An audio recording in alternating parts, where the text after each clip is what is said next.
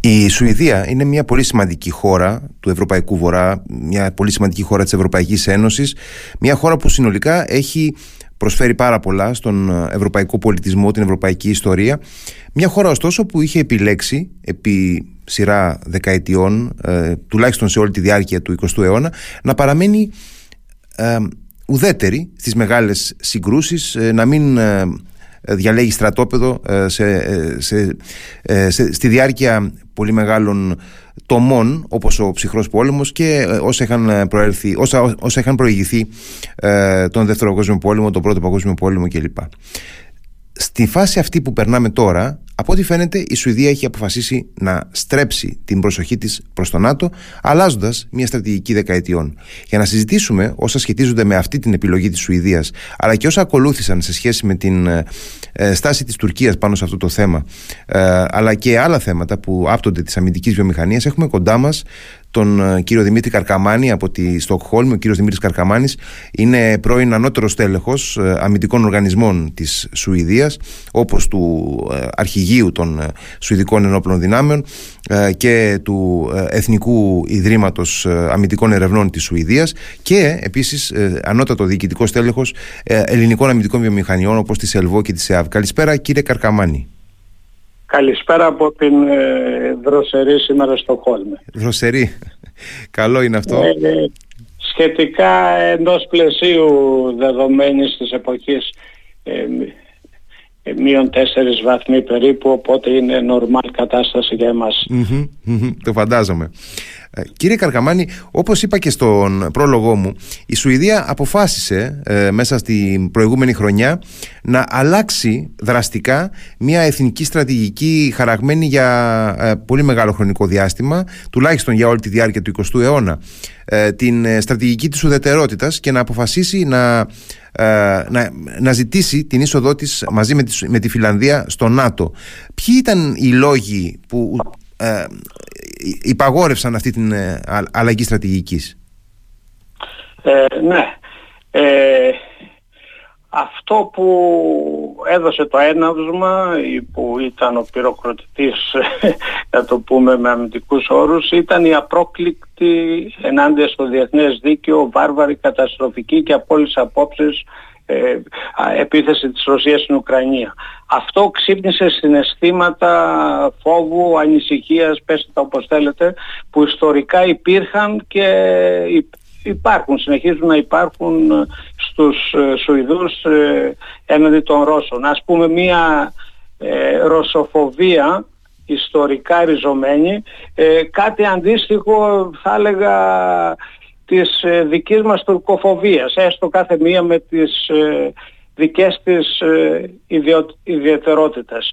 Ε, για να δούμε όμως ε, λίγο ή για να καταλάβουμε την αλλαγή αυτή της ε, στάσης ε, της Σουηδίας και σε αντίστοιχο βαθμό και της Φιλανδίας πρέπει να δούμε λίγο το ιστορικό πλαίσιο γιατί πάρα πολλές φορές η ιστορία μας βοηθά να καταλάβουμε και να εξηγήσουμε πράγματα που γίνονται, που γίνονται στο παρόν. Ε, ήταν, ε, και θα αναφερθώ έστω λίγο, λίγο εκτενώς θα έλεγα παρότι ε, θα πάρει κάποιο χρόνο γιατί αυτά είναι πολύ ενδιαφέροντα γεγονότα που ερμηνεύουν τη σημερινή στάση των Σουηδών και θα μας, θα μας κάνουν να καταλάβουμε καλύτερα αυτά που κάνουν τώρα. Τα δύο αυτά γεγονότα είναι η, ένα είναι η μάχη της Πολτάβας ε, η Πολτάβα, μια γνωστή πόλη τοποθεσίας στην σημερινή Ουκρανία, ε, όχι τόσο μακριά από μεταξύ Ζαπορίτσα και Κιέβου θα έλεγα, κάπου εκεί βρίσκεται. Στην κεντρική Ουκρανία περίπου δηλαδή. Στην κεντρική, στην κεντρική Ουκρανία. Ε, η μάχη της Πολτάβας που έγινε το 1709 ε, να πάω λίγο νωρίτερα, ε, την εποχή εκείνη η Σουηδία ήταν μεγάλη δύναμη, αυτοκρατορία mm-hmm, και είχε υπό τον έλεγχό της ε, μεγάλα κομμάτια της Ευρώπης και μάλιστα ε, και δι της ε, Ανατολικής, σημερινής Ανατολικής Ευρώπης μέχρι και την σημερινή Ουκρανία, Φιλανδία, Βαλτικές χώρες, ε, Ουκρανία. Το 1907 λοιπόν ο τότε πολεμοχαρής στρατιωτική ιδιοφυΐα όμως ήταν βασιλιάς της Σουηδίας ο Κάρολος ο, ο 12ος αποφάσισε και αυτό βάλτε το σε, δείτε το ιστορικά και σε σχέση με την ίδια ενέργεια που έκαναν και κάποιοι άλλοι ε, αργοτερα Αποφάσισε να κινηθεί ενάντια στον ε, Πέτρο τον πρώτο, τον Τζάρο τον Πέτρο τον πρώτο της Ρωσίας. Να πάει να κινηθεί δηλαδή προς τη Μόσχα. Ξεκίνησε λοιπόν με ένα μεγάλο ε, στράτευμα. ε, έφτασε κάπου στην Ουκρανία, αυτό ήταν στα τέλη του 7, τον έπιασε ο χειμώνας αρχές του 1908 700, στην, 700. Ε, του 1700, ε, συγγνώμη, του 1708 στην, κάπου στην Ουκρανία, στην κεντρική Ουκρανία και εκεί αποφάσισε και αφού συμμάχισε με τους τοπικούς οι οποίοι μάλιστα συνείσφεραν και αυτοί με ένα στρατό κάποιων κοζάκων ε, αποφάσισε να στρατοπεδεύσει εκεί ε, ε, και με την προοπτική να κινηθεί προς τη Μόσχα αργότερα και να έχει και μία βάση την οποία θα τη χρησιμοποιεί για τις πολεμικές αυτές επιχειρήσεις. Ε, πράγματι συνέχισε έτσι, φτάσαμε, έφαγε όλο το, 1900, το 1708 περίπου και το 1709 κινήθηκε προς την Πολτάβα όπου και στρατοπέδευσε, αποφάσισε να ε, κυριεύσει το φρούριο της Πολτάβας ε, στρατοπεδεύοντας τη δυτική πλευρά του εκεί, εκεί ποταμού. Ε, ε, ταυτόχρονα ο, ο, ο Τσάρος ο Πέτρος ε, όταν άρχισε η πολιορκία του, του φρούρου της ε, Πολτάβας κινήθηκε και αυτός με έναν στρατό αντίστοιχο προς, ε, προς το μέρος του. Και εκεί οι δύο στρατοί το ε, φτάσαμε περίπου στον Ιούνιο του 1709, 1709 ε, εκεί ε, έγινε και η πρώτη σύγκρουση. Ε, τον, ο Σουηδικός στρατός υπό τον, υπό τον Κάρολο τον 12ο ατύχησε γιατί ένα τραύμα από σφαίρα που δέχθηκε που είχε ο Κάρολος ο 12ο τον οδήγησε στο κρεβάτι, αρρώστησε και αναγκάστηκε για αυτούς τους αντικειμενικούς λόγους να δώσει την αρχιστρατηγία του ε, του στρατεύματος έναν από τους στρατηγούς του. Το όνομα του είναι Καρλ Γκούσταβ Ρένχελντ, δεν ενδιαφέρει λίγο δύσκολο σου ειδικό όνομα. Ε, ε, και όταν έγινε η πρώτη σύγκρουση, μετά την επίθεση των, ε, των Ρώσων, οι οποίοι αφού στρατοπέδευσαν στην αρχή στην ανατολική πλευρά του ποταμού, στη συνέχεια πέρασαν και αυτοί τον, ας το πω σε εισαγωγικά ρουβίκονα και, και τα στρατεύματα ήταν αντιμέτωπα. Ε, εκεί λόγω κακής ε, διαχείρισης της κατάστασης στο πεδίο μάχης ε, και μάλιστα παρότι ήταν τραυματισμένος ο Κάρολος ο 12ος, ο βασιλιάς, ε, θέλησε παρόλα αυτά να δώσει τη μάχη γιατί ήθελε πίστευε ότι θα κερδίσει. Και παρότι δεν ηγείτο αυτό του στρατεύματος ε, έδωσε την εντολή στις, ε, της επίθεσης που έγινε όντως 28 Ιουνίου του 1709 και μάλιστα εκεί Δυστυχώς η προετοιμασία ήταν άσχημη όπως αποδείχθηκε συνέχεια.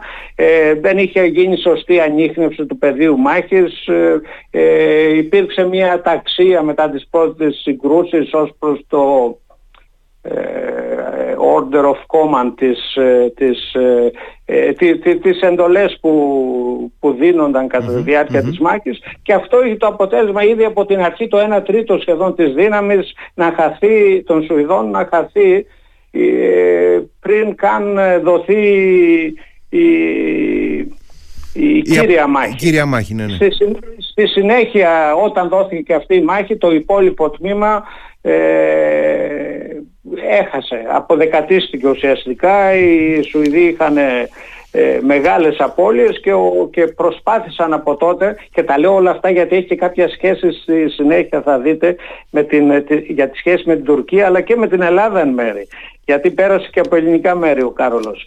Λοιπόν, ο, ο, Κάρολος λοιπόν με ένα μέρος περίπου 2.000 από τους στρατιώτες τους και κάποιους από τους Κοζάκους που είχαν γλιτώσει ε, κινήθηκε προς τα νότια-νότια δυτικά ε, και πέρασε τα σύνορα της ε, τότε Οθωμανικής Αυτοκρατορίας και στρατοπέδευσε σε ένα σημείο στην, ε, στην, στη σημερινή στη, στη σημερινή η οποία τότε ήταν υπό τους υπό τους Οθωμανούς. Mm-hmm. Πάντως πριν φτάσουμε εκεί αυτή ήταν η μεγαλύτερη ήττα που είχαν ποτέ οι, οι, οι Σουηδοί σε όλη τους την ιστορία. Η, η ήττα στη, στην Πολτάβα. Ε, που, που υπέστησαν στην Πολτάβα και όσοι γλίτωσαν εκεί εκτός αυτούς που σκοτώθηκαν και άλλοι που φύγαν οι υπόλοιποι παραδόθηκαν ε, και έγιναν εχμάλωτοι των Ρώσων. Ε, τώρα στη συνέχεια περνάει, περνάει και στρατοπεδεύει στην, ε, στην ε, Μολδαβία. Στην, ε, σημερινή Μολδαβία σε μια πόλη που λέγεται Μπέντερ και μάλιστα άφησε και ένα όνομα στην ιστορία το Καλαμπαλίκ, το Καλαμπαλίκι του Μπέντερ γιατί έγιναν κάποια επεισόδια στη συνέχεια ε, εκεί ε, ουσιαστικά ως φιλοξενούμενος του, του, του Σουλτάνου. του Σουλτάνου. Του Σουλτάνου. Στην αρχή είχαν καλές σχέσεις. Ο, ο Σουλτάνος παρόλα αυτά είχε εκεί για τη φύλαξή τους ε, και για να ελέγχει την κατάσταση ε, και κάποιους ε, νομίζω έξι λόγους στρατιωτών γενιτσάρων και μάλιστα δημιουργήθηκαν πολλά επεισόδια ακόμη και σεξουαλικής ομοφιλοφιλοφ ε, ομοφιλοφιλικής μορφής αυτά περιγράφονται, δεν τα λέω εγώ περιγράφονται από γράμματα από κείμενα που έχουν ε, γραφτεί και υπάρχουν στα ιστορικά αρχεία. Ο, οπότε δημιουργήθηκαν τεράστια προβλήματα και οι Σουηδοί είχαν μέχρι και νεκρούς από αυτές τις ε, σχέσεις με τους, ε, με τους γενιτσάρους τέλος πάντων κάποια στιγμή ο, οι Τούρκοι ήθελαν να απαλλαγούν από τους, ε, από τους mm Σουηδούς και προσπάθησαν ε, να τους εκδιώξουν από εκεί. Έγινε αυτή η φασαρία που, ονομάζ, που, ονόμασα, που ονομάζεται το Καλαμπαλίκ του του Μπέντερ είπατε, του, ναι. Μπέντερ, του Μπέντερ και από εκεί με τη σύγκρουση που ακολούθησε ε, ουσιαστικά έγινε μάχη. Ο Κάρολος ε, εχμαλωτίστηκε ουσιαστικά από τις δυνάμεις των, ε, των, ε, των Οθωμανών και μεταφέρθηκε στην αδριοανουπολη Και μάλιστα από εκεί στο σημερινό διδημότυχο που είναι ελληνική πόλη. Και εκεί έμεινε μέχρι και τον ε, Σεπτέμβριο του 1714. Φυσικά η σχέση του, ο, ο Σουλτάνος τον θεωρούσε ως φιλοξενούμενο και ότι ήταν, ήταν καλή η σχέση και ταυτόχρονα προσπαθούσε ο Κάρολος με διάφορες διπλωματικές κινήσεις ε, ιδιαίτερα σκόπευε αν ήταν δυνατόν ε, να φέρει σε σύγκρουση την Τουρκία με την, με την Ρωσία γιατί πρόσβλεπε ε, να πάρει ρεβανς κάποια στιγμή. Να προσπαθήσουμε να συγχρονίσουμε λίγο τη συζήτηση. Ε, να, να έρθουμε δηλαδή όσο γίνεται ε, προς τα πιο σύγχρονα δεδομένα. Οκ. Okay. Okay. Από εκεί κάποια στιγμή ο Κάρολος επέστρεψε, επέστρεψε ε, στην Σουηδία το, το δεύτερο γεγονός και μερικά χρόνια αργότερα σκοτώθηκε, πέθανε σε μία μάχη ενώ επιθεωρούσε τα στρατεύματα τους.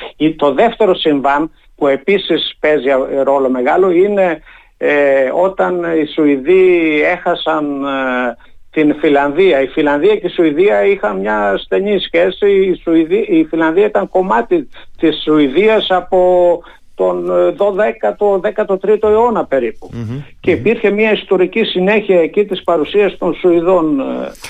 Ε, Άρα ουσιαστικά ε, μπορούμε να πούμε το, ότι... Το 1809 λοιπόν έγινε, γιατί οι πόλεμοι και οι συγκρούσεις με τους Ρώσους συνεχιζόταν και χάσαν, έχασαν ε, το, το Ελσίνκι και το φρούριο που θεωρείται απόρριστο τότε, το ε, περίφημο φρούριο της Φέας. Να ρωτήσω, κάτι, να, να, ρωτήσω κάτι. Η ουδετερότητα, η στρατηγική της ουδετερότητας της Σουηδίας συνολικά, από πότε μπορούμε να πούμε ότι ε, ξεκινάει; Α, α, από, από, από, τότε, από τότε, από, από τα τέλη του... Ε, από το 18ο αιώνα δηλαδή ουσιαστικά. Το 18ο αιώνα ουσιαστικα Ήταν ουδέτερη στον πρώτο παγκόσμιο πόλεμο, ήταν ουδέτερη στο δεύτερο παγκόσμιο πόλεμο ναι, ναι. και αυτό συνεχίστηκε. Ε, στο ψυχρό ε, πόλεμο, να ρωτήσω κάτι, στο ψυχρό πόλεμο, στη διάρκεια του ψυχρού πολέμου, επειδή ε, ξέρουμε ότι είχε η Σουηδία ε, συνολικά ένα φόβο της Σοβιετικής Ένωσης και είχε και διάφορες, διάφορα επεισόδια μεθοριακά ε, κατά καιρούς και ναυτικά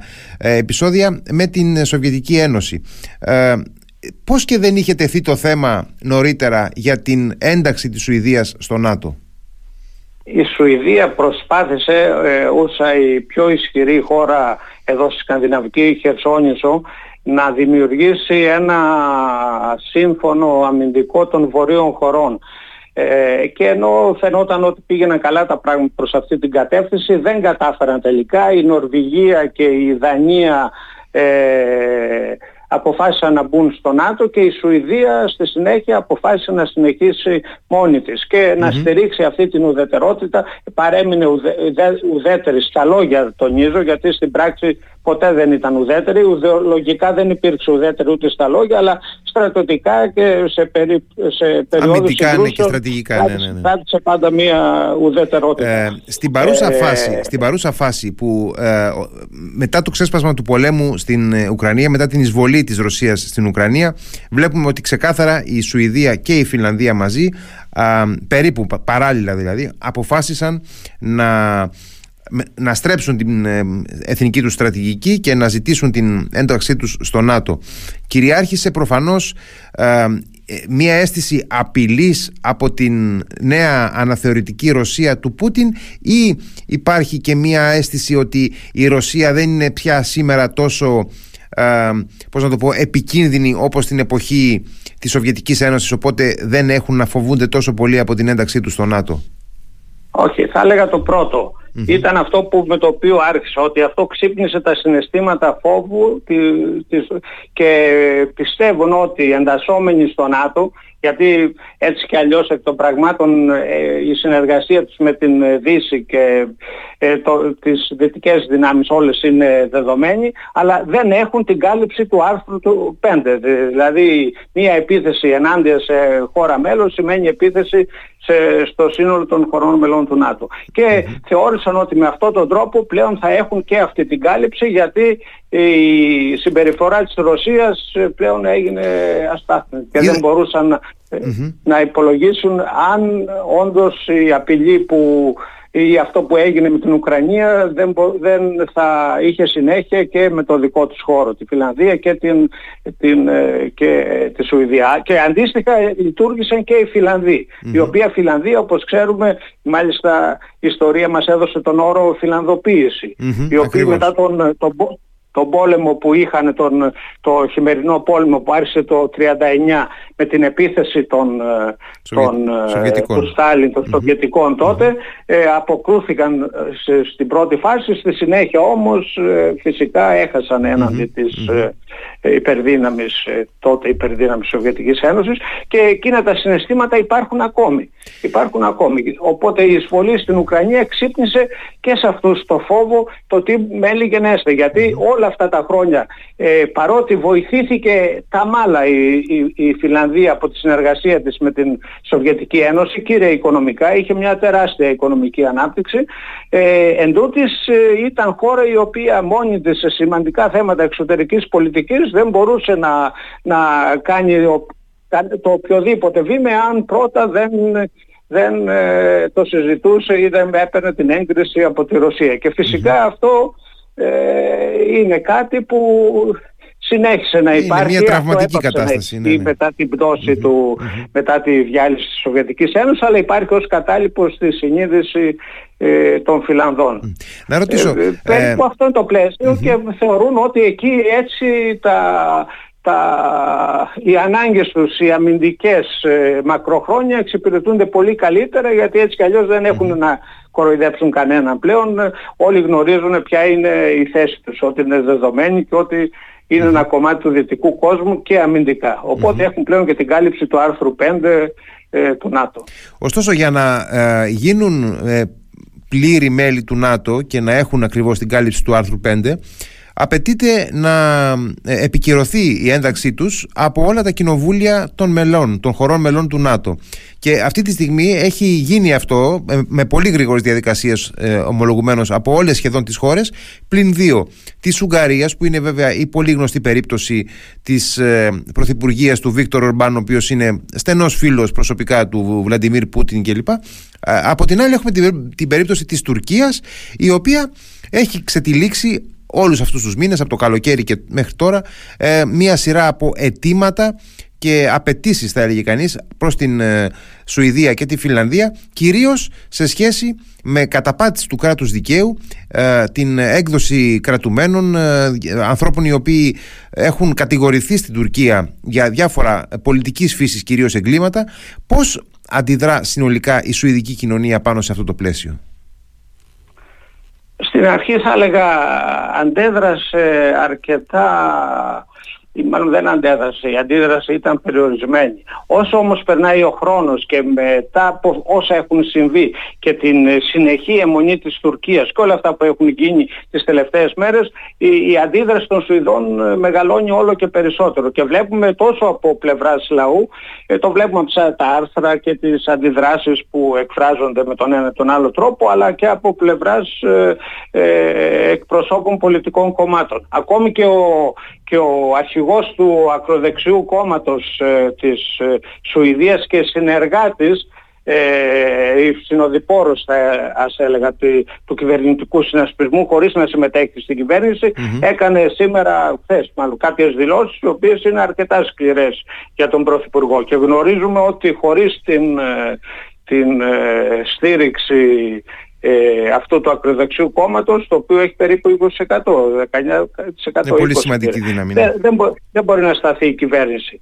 Ε, ο Πρωθυπουργός είπε ότι ε, ε, ε, κάποια πράγματα τα οποία έτσι το λέω σύντομα κάποια πράγματα τα οποία ε, η ελευθερία έκφραση είναι βασικό στοιχείο πυλώνας της δημοκρατίας και το, τα γνωστά αλλά αυτό που είναι νόμιμο δεν είναι πάντα και κατάλληλο να γίνεται και αναφέρθηκε με αυτό εννοώ στο κάψιμο ιερών βιβλίων ε, το, το, το είπε μάλιστα και συγκεκριμένα. Το κάψιμο ιερών βιβλίων ε, για, για πολλούς είναι μια βαθιά ε, πράξη ε, ασέβειας. Γι' αυτό και εξέφρασε την, τη συμπάθειά του προς όλους τους μουσουλμάνους που έχουν προσβληθεί από το συμβάν στη Στοχόλμη με το κάψιμο του Κορανιού προ, προχθές από τον ε, Σουηδό ή Δανο-Σουηδό ε, ε, Ράσμους Παλουντάν, έναν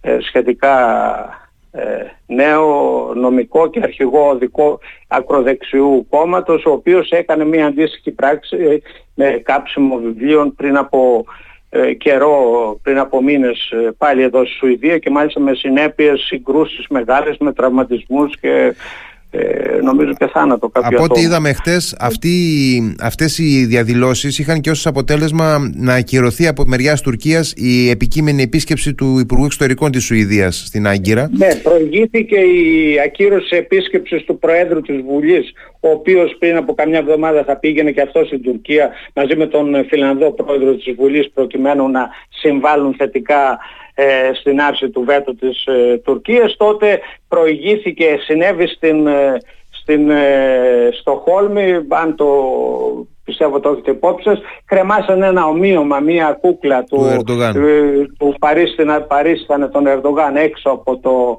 Δημαρχείο της Στοχόλμης και αυτό εξόργησε τους Τούρκους και, και έτσι δεν έγινε η επίσκεψη. Και αντίστοιχα τώρα η επίσκεψη του, του Σουηδού Υπουργού Άμυνας που θα γινόταν αυτές τις μέρες αλλά συναντήθηκαν ο Σουηδός και ο, και ο, και ο Τούρκος Υπουργός Άμυνας στην προχθεσινή συνάντηση που είχαν στο Ράμσταϊν της ε, ναι, ναι. γερμανιας σχετικά με το θέμα της Ουκρανίας και εκεί ε, του είπε όπως λέγεται ο Τούρκος ε, άμυνας ότι αυτή τη στιγμή δεν μπορεί να γίνει αλλά θα το ξαναδούν ε, μελλοντικά. Φυσικά αυτά είναι πράξεις και όπως είπα προηγουμένως ο αρχηγός του, του ακροδεξιού κόμματος ο, ο Τζίμι Όκεσον ε, αντέδρασε στις δηλώσεις του Πρωθυπουργού και η, αυτή η δήλωσή του τον έκανε να κάνει, ε, να κάνει αντίστοιχες δηλώσεις ε, ε, ο ίδιος. Και δηλαδή λέει ότι απρόκλητη... απειλείται και η κυβερνητική κρίση από όλα αυτά. Ε, δεν ξέρουμε αν θα πάει μέχρι, μέχρι εκεί, αλλά αλλά ε, σίγουρα οι δηλώσεις του Πρωθυπουργού δεν, ε, και, και όχι μόνο του Πρωθυπουργού όπως και του Υπουργού Εξωτερικών ε, ακόμη και του Υπουργού Άμυνας δεν έγιναν αρεστές από την πλευρά του, του ε, του Όκεσον ο οποίος λέει ότι είναι επικίνδυνο, είναι ένας επικίνδυνος δρόμος να κατανοείς και να λυπάσαι γιατί έτσι που ο Πρωθυπουργός λυπάται για τις πράξεις αυτές να κατανοείς και να λυπάσαι ε, για δυνάμεις που θέλουν να υποσκάψουν και να καταργήσουν την, την ε, ελευθερία έκφρασης, τη σουηδική ελευθερία έκφρασης που υπαρχει ε, και, και λέει ότι θα το συζητήσει αυτό με τον Πρωθυπουργό τις ερχόμενες μέρες. Ε, Τώρα πού θα οδηγήσει η υπόθεση δεν ξέρουμε. Πάντως εκεί βρίσκεται η κατάσταση και καταλαβαίνω το δίλημα στο οποίο βρίσκεται η Σουηδία. Από την άλλη πλευρά όμως πρέπει να ξέρουμε. Εγώ είμαι, μετά από 53 και κάτι χρόνια στη Σουηδία δεν μπορώ να καταλάβω ε, αυτή την οτροπία των ε, Σουηδών. Εν μέρει μπορώ να την καταλάβω, ταυτόχρονα δεν μπορώ να την καταλάβω. Γιατί η Σουηδία υποτίθεται ότι είναι η χώρα, μία από τις πλέον δημοκρατικές χώρες ε, και πρόμαχος της, ε, των δικαιωμάτων της ελευθερίας έκφρασης των ανθρωπίνων δικαιωμάτων. Ε, ε, ε, δεν μπορείς από τη μια στιγμή στην άλλη στο όνομα αυτό του ΝΑΤΟ και της δίθεν άρτης άρνησης της Τουρκίας, του βέτου της Τουρκίας, το οποίο γίνεται ε, εμφανέστατα για λόγους εν ώψη των εκλογών και για σαν ενός είδους ανατολίτικο παζάρι προσπαθώντας να πάρει όσα το δυνατόν, ό,τι περισσότερο δυνατόν γίνεται ο Ερντογκάν δεν μπορείς να, να αλλάζεις και να ε, με μια μονοκονδυλιά να ξεγράφεις πράγματα τα οποία χαρακτήρισαν την ίδια σου την ύπαρξη και την ταυτότητά σου ως κράτος Ε, και εκεί νομίζω ότι υπάρχει ένα πρόβλημα. Και πολλοί το τονίζουν αυτό, ότι η Σουηδία πλέον θα πρέπει να πει όχι. Ε, ε τέλος, ε, από την άλλη μεριά πιστεύω ότι το ΝΑΤΟ δεν έχει την ευχέρεια πλέον να χάσει τη Σουηδία και τη Φιλανδία από το ΝΑΤΟ. Όταν το θέλουν τα 27 μέλη ή όλα τα μέλη, γιατί η, μπορεί μεν η Ουγγαρία ακόμη να μην το έχει επικυρώσει, αλλά δεν υπάρχει κανένα πρόβλημα από πλευράς Ουγγαρίας. Η Ουγγαρία θα το κάνει. Εκεί ο Όρμπαν ίσως έχει κάποιο λόγο να περιμένει. Ε, δεν υπάρχει όμως, δεν ζητά τίποτα η, η Ουγγαρία από τη Σουηδία. Αυτό όμως που ζητάει η Σουηδία είναι αδύνα, η, η, η, Τουρκία είναι αδύνατον η Σουηδία να τα εκπληρώσει. Είναι αδύνατον Σουηδοί μάλιστα υπήκοοι, γιατί πολλοί από αυτούς τους πολιτικούς, δημοσιογράφους που θέλει η Τουρκία να τους εκδώσει, είναι Σουηδοί, Σουηδοί πολίτες πλέον. Να τους εκδώσει πού, σε, σε, σε μια Τουρκία, στην Τουρκία του Ερντογάν. Δεν, δεν είναι καιρός να βγει η Σουηδία, να βγουν οι, οι Σουηδοί κυβερνητικοί υπεύθυνοι και να μιλήσουν για το αυταρχικό καθεστώς της, της, της, της, της Τουρκίας και πού το πάει ο Ερντογάν. Δεν το κάνουν όμως, καταλαβαίνουμε ότι η πολιτική δεν είναι πολύ πιο σύνθετη ε, και για το λόγο αυτό παίζουν, συμπεριφέρονται με τον τρόπο που συμπεριφέρονται. Προσωπικά εμένα δεν μου αρέσει. Δικαίωμά τους να μπουν στο ΝΑΤΟ, το καταλαβαίνω αυτό, το κατανοώ, αλλά από την άλλη πλευρά δεν κατανοώ ότι, το ότι αυτή τη στιγμή σέρνονται πίσω από τον αυλό του, του, του ερντογαν Για να το εκφράσω λίγο ε, ευγενικά, θα ναι, μπορούσα να ναι. το φράσω πιο σκληρά. Ε, να αλλάξουμε λίγο κλίμα για να προλάβω να σας ρωτήσω κάτι και με βάση την εμπειρία σας στην αμυντική βιομηχανία ε, γιατί έχετε πολύ καλή αντίληψη και της Σουηδικής αμυντικής βιομηχανίας η οποία υπήρξε μια, ένα success story, μια πολύ σημαντική επιτυχία στα χρόνια του, του ψυχρού πολέμου και εξακολουθεί να είναι. Ε, και έχετε αντίστοιχα εμπειρία και από την ελληνική αμυντική βιομηχανία. Έχετε περάσει από ε, υψηλά διοικητικά κλιμάκια στην ΕΛΒΟ, στην ΕΑΒ. Ε, λοιπόν ήθελα να μου πείτε έτσι μέσα στα πέντε λεπτά, έξι που, έχουν, που έχουμε ακόμα ε, ε, ποια είναι πιστεύετε τα μεγάλα σφάλματα που κάναμε στην Ελλάδα και καταφέραμε ουσιαστικά να ε, αποδυναμώσουμε αν όχι να ε, εξοντώσουμε τελείως την αμυντική μας βιομηχανία; Για να το πω έτσι σύντομα, καταλαβαίνω την ερώτηση, αυτό θα χρειαζόταν μια ξεχωριστή εκπομπή. Όντως, όντως έτσι είναι. Όντως έτσι είναι. Να το κάνουμε, αλλά οι, οι προμήθειες στην Ελλάδα δυστυχώς ε, ιστορικά χαρακτηρίζονται από επιπολαιότητα, σκοπιμότητες και όχι σπάνια από διαπλοκή. Το γνωρίζουμε. Εγώ ήμουν αντιπρόεδρος, μέλος του Διοικητικού Συμβουλίου της ΕΑΒ και ε, το 94 μέχρι το 97, προς, μέχρι το τέλος του 97. Και ε, έτσι έστω από αυτή τη μικρή θέση, τη θέση, είδα ένα σωρό πράγματα τα οποία, για τα οποία μου σηκωνόταν η τρίχα. Αυτό σε σχέση με την εμπειρία μου από το σουηδικό χώρο, από μια χώρα που επίσης έχει μια ισχυρή βιομηχανία, αλλά που λειτουργεί τελείως διαφορετικά. Η Ελλάδα χρειάζεται την αμυντική της βιομηχανία. Φυσικά όχι στο βαθμό που εμείς νομίζουμε. Δηλαδή η Ελλάδα είναι μικρή χώρα και δεν έχει τη δυνατότητα να παράγει τα πάντα.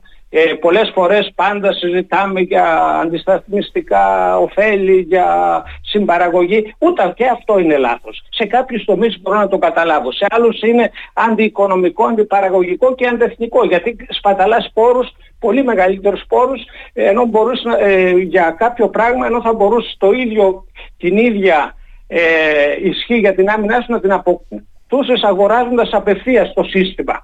Αλλά και δεν το λέω γενικά, εγώ δεν είμαι ούτε ενάντια στα αντισταθμιστικά, ούτε ενάντια στην συνεργασία της ελληνικής βιομηχανίας, δηλαδή το να έχουμε και ελληνική προστιθέμενη αξία σε κάποια Αυτό όμως δεν είναι πανάκια, δεν είναι, γιατί στην Ελλάδα πολλές φορές το κάνουμε, ε, λειτουργούμε ως αυτό να είναι το κύριο. Ε, το κύριο πρόβλημα είναι, αν πάρουμε τις δημόσιες ε, ε, αμυντικές βιομηχανίες και αυτές μέχρι τώρα κύρια είναι η ΑΒ που είναι η μεγαλύτερη αμυντική βιομηχανία της χώρας αλλά υπάρχουν και άλλες. Και η ΕΛΒΟ ήταν δημόσια ουσιαστικά τώρα προχώρησε δεν ξέρω σε ποιο που βρίσκονται η ιδιωτικοποίησή της ε, και με τους Ισραηλούς ίσως τον ίδιο δρόμο ακολουθήσει και η ΑΒ. Και ίσως με αυτόν τον τρόπο πάψουμε φύγει από την όλη εικόνα η περίφημη δημοσιοϊπαλληλική νοοτροπία ούτως ώστε ναι μεν έχουμε βιομηχανίες αλλά να είναι βιομηχανίες οι οποίες είναι όντως ε, ε, παραγωγικές ε, οι οποίες ε, δεν είναι επιζήμες για την, για τη λειτουργία του κράτους, για την παραγωγή αυτό, ναι. της οικονομίας. Αλλά από εκεί και πέρα σε ό,τι αφορά τις προμήθειες θα ήθελα να πω, δηλαδή έχουμε κάνει η Ελλάδα ιστορικά έχει το πρόβλημα που έχει και αυτό είναι και λέω ιστορικά γιατί είναι παλιό το πρόβλημα, δεν είναι καινούργιο. Των σχέσεων με την Τουρκία. Πόσες φορές φτάσαμε στα πρόθυρα πολέμου. Ε, και άμα τόσο, ακόμα και, και 200 χρόνια να πάμε πίσω ή 100 χρόνια στη μικρασιατική καταστροφή, από τότε μέχρι τώρα ποτέ οι σχέσεις μας δεν ήταν, ε, δεν ήταν καλές. Πάντα, πάντα ε, βρισκόμαστε, υπάρχει δυνατότητα της, ε, της ένοπλης σύγκρουσης. Αυτό δεν θα έπρεπε να μας είχε λογικέψει τους ώστε να ακολουθήσουμε μια μακροχρόνια εθνική στρατηγική στον τομέα αυτών. Να έχουμε άμυνα γιατί δυστυχώς, και, εγώ, και, το, και το τονίζω δυστυχώς, είναι πεταμένα χρήματα, αλλά δεν είναι πεταμένα χρήματα όταν κάνουν τη δουλειά τους. Είναι μια ασφάλεια, όπως, όπως ε, ασφαλίζει το σπίτι σου, αν, αν ε, ε, ε χτύπα ξύλο πάρει φωτιά, ε, θα, σε, θα, θα, θα, θα έχεις την κάλυψη της ασφαλιστικής εταιρείας στον βαθμό που θα την έχεις. Αυτό το ρόλο παίζουν, παίζουν οι ένοπλες δυνάμεις. Γι' αυτό είναι κάτι το οποίο δεν είναι θέμα ε, κομματικής ε, αντιπαράθεσης, κάτι που το βλέπουμε συνέχεια. Το βλέπ... Δηλαδή η Ελλάδα ε, λόγω τα χρόνια της κρίσης και είναι πολύ εύκολο μία άμυνα, είναι πάρα πολύ εύκολο να εξασθενήσει τόσο μέσα σε μερικά χρόνια. Δεν χρειάζεται πολύς χρόνος. Όπως συνέβη με εμάς από τα, τα χρόνια της κρίσης, από το 2010 θα έλεγα μέχρι και, ναι, μέχρι, και, μέχρι και πρόσφατα. Τώρα έχουν γίνει κάποια σημαντικά βήματα, αλλά και εκεί βλέπω ότι γίνονται τεράστια λάθη. Σε κάποιους τομείς θα έπρεπε ε, αυτό σε αντίθεση με το αρχικό σχόλιο μου ότι παντού δεν μπορούμε να έχουμε συμμετοχή ως βιομηχανία λόγω του, του ότι είμαστε μικρή χώρα. Αλλά σε κάποιους τομείς, παραδείγματος χάρη στην ανάπτυξη, στην εξέλιξη των ε, εναέριων ε, οχημάτων, το, των drones, των περίφημων drones, η Ελλάδα θα έπρεπε να έχει προχωρήσει πάρα πολύ. Ήδη είχαμε κάνει κάποια σημαντικά βήματα πριν από χρόνια συμμετέχουμε σε προγράμματα. Υπήρχε λόγω χάρη η ΕΑΠ από τα χρόνια που εγώ ήμουν εκεί και λίγο αργότερα. Συμμετείχε σε ένα ευρωπαϊκό πρόγραμμα το οποίο συμμετείχε στην πρώτη φάση, στη δεύτερη και στη τρίτη φάση το παρατήσαμε. Σήμερα το μη επανδρομένο αυτό αεροσκάφος είναι το περίφημο γαλλικό ε, νεύρον, το νιουρον, αν το έχεις υπόψη. Ε, ναι, ναι. ε, όπως κάναμε και άλλες προσπάθειες για άλλα μη επανδρομένα ε, ε, οχήματα είτε εναέρια, γιατί τώρα δεν είναι μόνο τα εναέρια, όπως ε, κάτι που βλέπουμε έχουν κάνει οι Τούρκοι. Ε, και δεν είναι μόνο τα Bayraktar, τώρα τα Β2. Ε, είναι μία σειρά, μία σειρά